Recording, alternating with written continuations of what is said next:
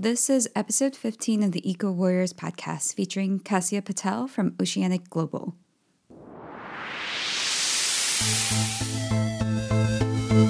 You're listening to the Eco Warriors podcast featuring inspiring stories from women in green business, sustainability, and conservation. Here's your host, Barbara Lee.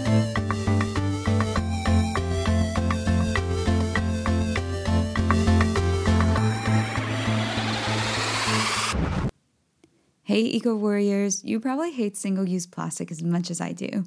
I can't help but cringe every time I find a plastic straw in my drink or someone gives me to go utensils. I've got my own things. What if we could figure out a way to incentivize businesses not to use any single use products? More than just creating legal bans, we'd create a way to positively reward businesses for doing the right thing. This is the idea with Oceanic Global's Blue Standard program. We are so excited to chat with Cassia Patel, Program Director at Oceanic Global. Their organization helps to run programs and bring awareness to the global ocean pollution problem and provide solutions for individuals and businesses to address them.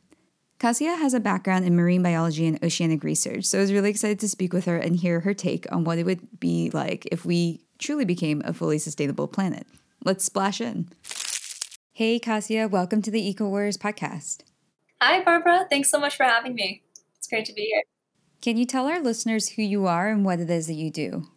Yeah, absolutely. So I'm Cassia. I'm the director of programs at Oceanic Global, which is an ocean conservation nonprofit really focused on inspiring us all to care deeply about our ocean and to offer us solutions to take action to protect our ocean too. So we really work at multiple levels, whether it's grassroots action, industry action, policy action, and as well as tapping into that educational awareness, falling in love with the ocean and, and that desire to, to take action as well. Okay, can you explain that a bit in more concrete terms for folks who are listening? Like, what does this mean in terms of the actual work that your organization is doing? Yeah, absolutely. So, as an ocean conservation nonprofit, we're less focused on the underwater research aspect, uh, which is incredible, and many of our partners are focused on that component.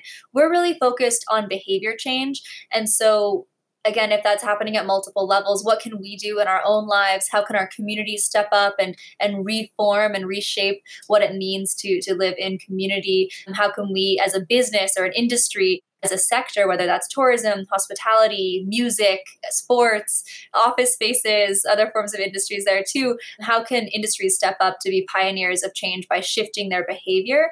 And then this goes hand in hand with, with policy reform. So a lot of our work in the past is focused on tackling single-use plastics. And so we've been seeing more and more bans on single-use plastics, highlighting specific items or types of plastics popping up around the world. And so in conjunction with that policy, just making sure people are educated, aware, know how to respond so that it's it's really impactful. But that's what our work mostly looks like. You know, someone earlier this season said something controversial to me, which is that replacing single use plastic with single use paper is actually not a really good solution. And in some cases, it's more energy intensive. And yes, ideally, everyone would just have their reusable bags and take them to the grocery store every time and reject straws at restaurants. But can you tell us a little bit more about what, what a real solution look like? Yeah, absolutely. And I think that's a really good call out because what we do see quite often and, and the way that we approach this work too is is in looking at eliminating single-use plastics and improving waste management infrastructure uh, going hand in hand and we absolutely as you've just outlined highlight reusables as best practice in, in doing that work and, and really you know reducing waste of all kinds because replacing one single-use item with another may alleviate some impacts, you know, paper is recyclable, it's compostable in some cases, whereas plastic, it's less likely to be recovered in that way and, and more likely to be a long lasting pollutant and environmental and, and human health harm. That said, paper will still require resources. And so, actually, we're releasing a resource very soon about recycling. So, it's a longer recycling guide, but we go in, in depth into different materials and the full life cycle cost of those materials. And so, if we're switching our enormous plastic consumption footprint over to paper, where we already have a large consumption footprint, then we'll be putting stress and pressure on areas that are suffering deforestation, communities that are losing their land. You know, there's there's a lot of human rights and public health injustices that are taking place within that industry, in addition to the environmental costs of deforestation and not only that, but the packaging, transportation, processing of the wood and lumber there into paper, including threats to human health in some of those facilities and, pulp uh, facilities, depending on the regulations. So, keeping all of that in mind, and the same can apply to to almost every material. Aluminum has, has many of the same, and in fact, more severe impacts on communities and, and the environment too. So thinking from single use to single use is not going to be the solution if we take a more holistic approach. So certainly thinking about reduction as that first step. And, and that's really where the behavior change comes into this because we may have to go beyond our comfort zone. We may have to re envision the way that we live, work, and play um, so that we're able to, to find those true solutions rather than just thinking in a more linear, direct, immediate fashion as well, which I think, yeah, truthfully, perhaps maybe this is the way we have approached finding sustainable solutions in the past. So I hope that was helpful. Yes, and kind of like just touching on that a little bit as well. Like, what type of companies are you working with? Yeah, so we have a program in terms of our engagement with industry and businesses called the Blue Standard. And so this is a sustainability verification program. So we can recognize businesses with our blue seals, as we call them. For business operations, this relates to hospitality businesses, hotels, restaurants. That's really where the program originated. Uh, we also do work with events. We work with the music industry on tours, concerts, festivals. We also work with the sports industry. So this could be stadiums or larger scale sporting events. We do also then work with office spaces. So that would all funnel under the business operations lens. And so those businesses can earn one, two, or three stars in our system for the amount of single use plastic they're able to eliminate, as well as the number of blue actions they're able to take. So we rebranded and launched this program in October uh, of last year, uh, 2021. And so we added this blue action layer to really highlight going beyond just tackling plastic, thinking of that as a gateway and a starting point, but really going beyond that to also consider these other waste management aspects, um, composting, recycling, but as well going beyond that to think about where we're sourcing food. Is it responsible seafood? Are we sourcing local plant based food? Where are the cleaning products coming from? Are they non toxic as well?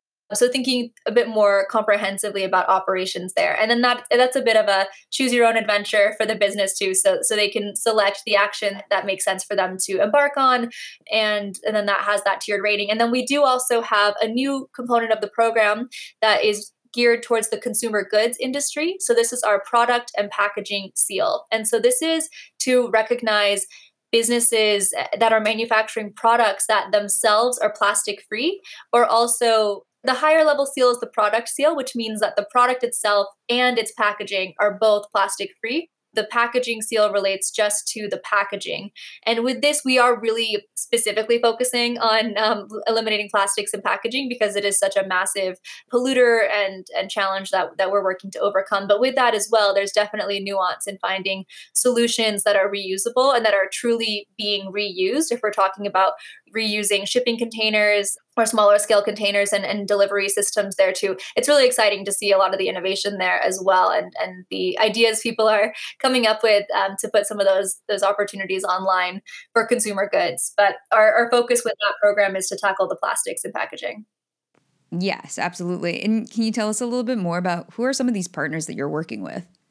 Yeah, absolutely. So, one of our longtime partners, perhaps I'll start on the, the business operations side, is Sandals Resorts International. So, we've been working with all of their properties uh, across seven different Caribbean islands to, to fully eliminate single use plastics. They're well along that journey. And of course, what one of the major challenges that they've had to to face just being across seven different islands and different countries that have varying waste management infrastructure and policy is to to really overcome that with internal staff training. And so they've really stepped up and and focused quite heavily on waste management training for all staff on site and really thinking about how that needs to to play out given the alternatives that are that are coming out. And and truthfully in large part they've just shifted towards and actually have always been using reusable dishware, cutlery, and shifting towards that that direction as well for amenities, which has been really exciting. Also shifting towards and installing very soon on-site water filtration systems with reusable water bottles for guests, and really going quite far beyond the expectations there for a hotel. So that's been really exciting to see. Another longtime partner too is the Mandarin Oriental in Bangkok, and also I did have to face some challenges there with available alternatives, waste management infrastructure, just where the the community is is still innovating around finding these alternatives too. Uh, but they're a living example of how this can be possible anywhere on Earth and how you can really rally with a strong and dedicated team.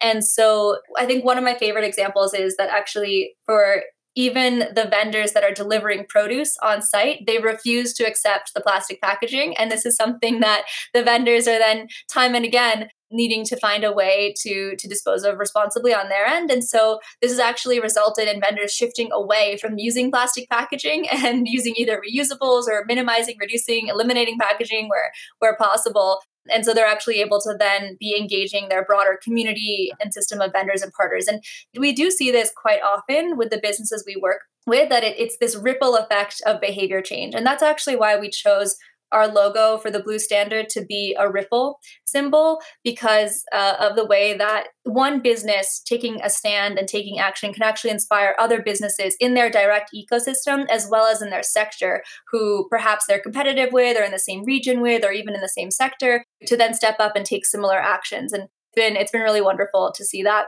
And one of our other large partners who we're really seeing this with is Corona USA, uh, the beer brand underneath Constellation Brands, and so we're working with them on their Protect Our Beaches campaign. A part of which is to eliminate 1 million pounds of plastic over a five year period, which ends in 2025. And we've been working with their different teams from merchandise to trade marketing to experiential events eh, who are all engaging with different agencies. So, as we're putting in these requests to shift from single use plastic items that are traditionally and expected to be used and shifting to these newer alternatives, or, or, even thinking through is this product necessary? Can we shift to this? Where can we reduce? It's really engaging their broader agencies and the excitement and the interest from the entire team and individuals who are reaching out and who just want to be involved, getting their hands dirty in some way and participate in a beach cleanup or other. It, it's been really amazing to see how that's continuing to grow. And throughout this, to also see how other companies we're starting to work with are finding it easier and easier to find these alternatives because of the groundwork that has already been laid.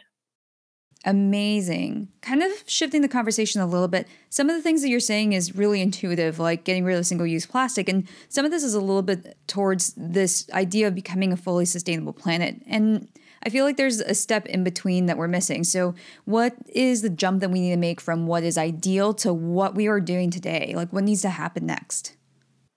Yeah, I think one consistent theme that we've seen in our work and in, multiple facets of that work too is is just really focusing on creating these local systems but in particular communities and so really bringing back and nurturing again what it means to be a community and so for I know this can sound quite esoteric, but just thinking through, I know that the conversation around sustainability is shifting towards regenerative thoughts and ideas and, and practices, which is really exciting, particularly within agriculture, thinking about regenerative practices there, thinking about regenerative ocean agriculture as well. How do we go beyond just sustaining the level that we're at, which is currently putting us on track to, to continue to create damage and destruction and how do we actually regenerate bring life back into what we're doing? And so as a company or as a business for in a similar way rather than just offsetting or minimizing impact how do we actually as a company or as a business create value and, and to bring that value back and to restore what's around us. And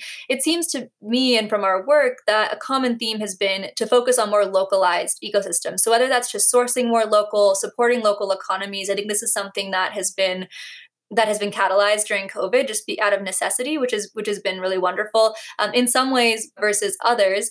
And we're seeing this actually quite a lot in the U.S. when we're thinking about supply chains because of the inability and, and difficulty of sourcing a material abroad, which relates to the paper industry quite heavily, which relates to compostable paper products as well. A lot of domestic production. There's been a lot of investment in, in domestic production that hadn't been there before. Similarly with waste management. So we're currently we don't have speaking again to the us we don't have the recycling infrastructure needed to meet, keep up with the demand of materials that we're producing and, and, discarding here in this country. So we've been exporting our waste previously to china now to other countries that do not have the capacity to handle it. And so we're, we're seeing the need ever more to, to focus on creating that and again focus more locally on being more self-sustaining and and regenerative there. But going beyond thinking just about plastic and consumption and waste our concept with true sustainability. And the reason I bring up communities is because the more we dive into this work, the more we see that if we can heal our relationship with each other and within the way that we can relate to each other, we can fundamentally heal this relationship that we have to our planet at large and broadly more broadly to our blue planet as well of course as we think of this from an ocean perspective but coming at this in a more reciprocal fashion so how do we give gratitude and and how do we be mindful uh, of what we're taking at the same time. So this is really where behavior change comes in as well because it's that shift in mindset, that shift in practice, that shift in expectation of how we can behave and how and how we we can, you know, teach the next generation to step up into that mantle as well. Yeah, you know, this is something that I hear over and over again, which is that we need to push some of these solutions at a more localized level. I mean, really the global climate change problem we have is not because of one thing that keeps happening everywhere. There are different problems happening in each unique location that make up this larger climate change problem. Yeah. So, Cassia, where did you come into this project and where does your passion for the environment come from? Yeah, absolutely. So, so I know you mentioned earlier too that you're from an island. I actually grew up in Hong Kong, so similarly grew up on an island and could see quite immediately the impacts of our our choices. I wasn't able to go outside for recess when the air pollution index was above 100, which was often. So I watched my friends play outside. I couldn't go outside. Um, you know, very, the plastic pollution issue was very evident. Swimming in the ocean, there's actually a native species of pink dolphin, the Chinese white river dolphin, that was severely endangered when, when I was a kid, but is even more so now and so kind of watching those populations dwindle was really painful as well. So it was very visible to see how we were having an impact on the environment and how it looked very different at that time in particular in other places like bali and et cetera where you could see a more thriving ecosystem um, that was healthy. So there was an example of what, what healthy could look like so that sparked me on an ocean path quite quite early on um, and uh, my background uh, in studies was more in biology environmental engineering so coming more from academic perspective and i was getting frustrated in our ability to identify the problem and to name the problem, and yet our lack of ability to organize and mobilize around the solution and even to call it out. And I know earlier before we started the session today too we were talking a bit about the need to to transition into visualizing that ideal state and that ideal future. If we can't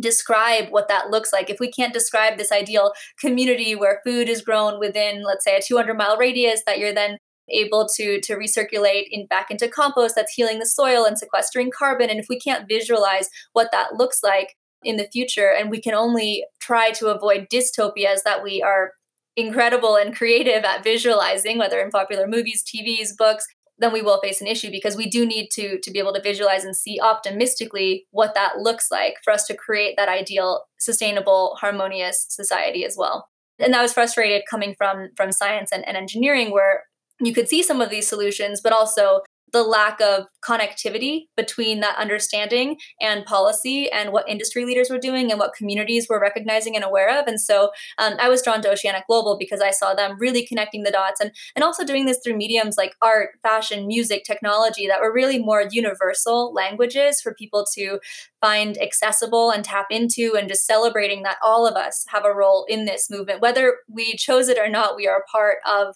this living earth system and society and, and we have a role to play in that and, and we're invited into this welcoming movement and space as well I always love to tie this back to listeners at home and what it is that they can do. So, what is your suggestion for individuals who want to help make an impact?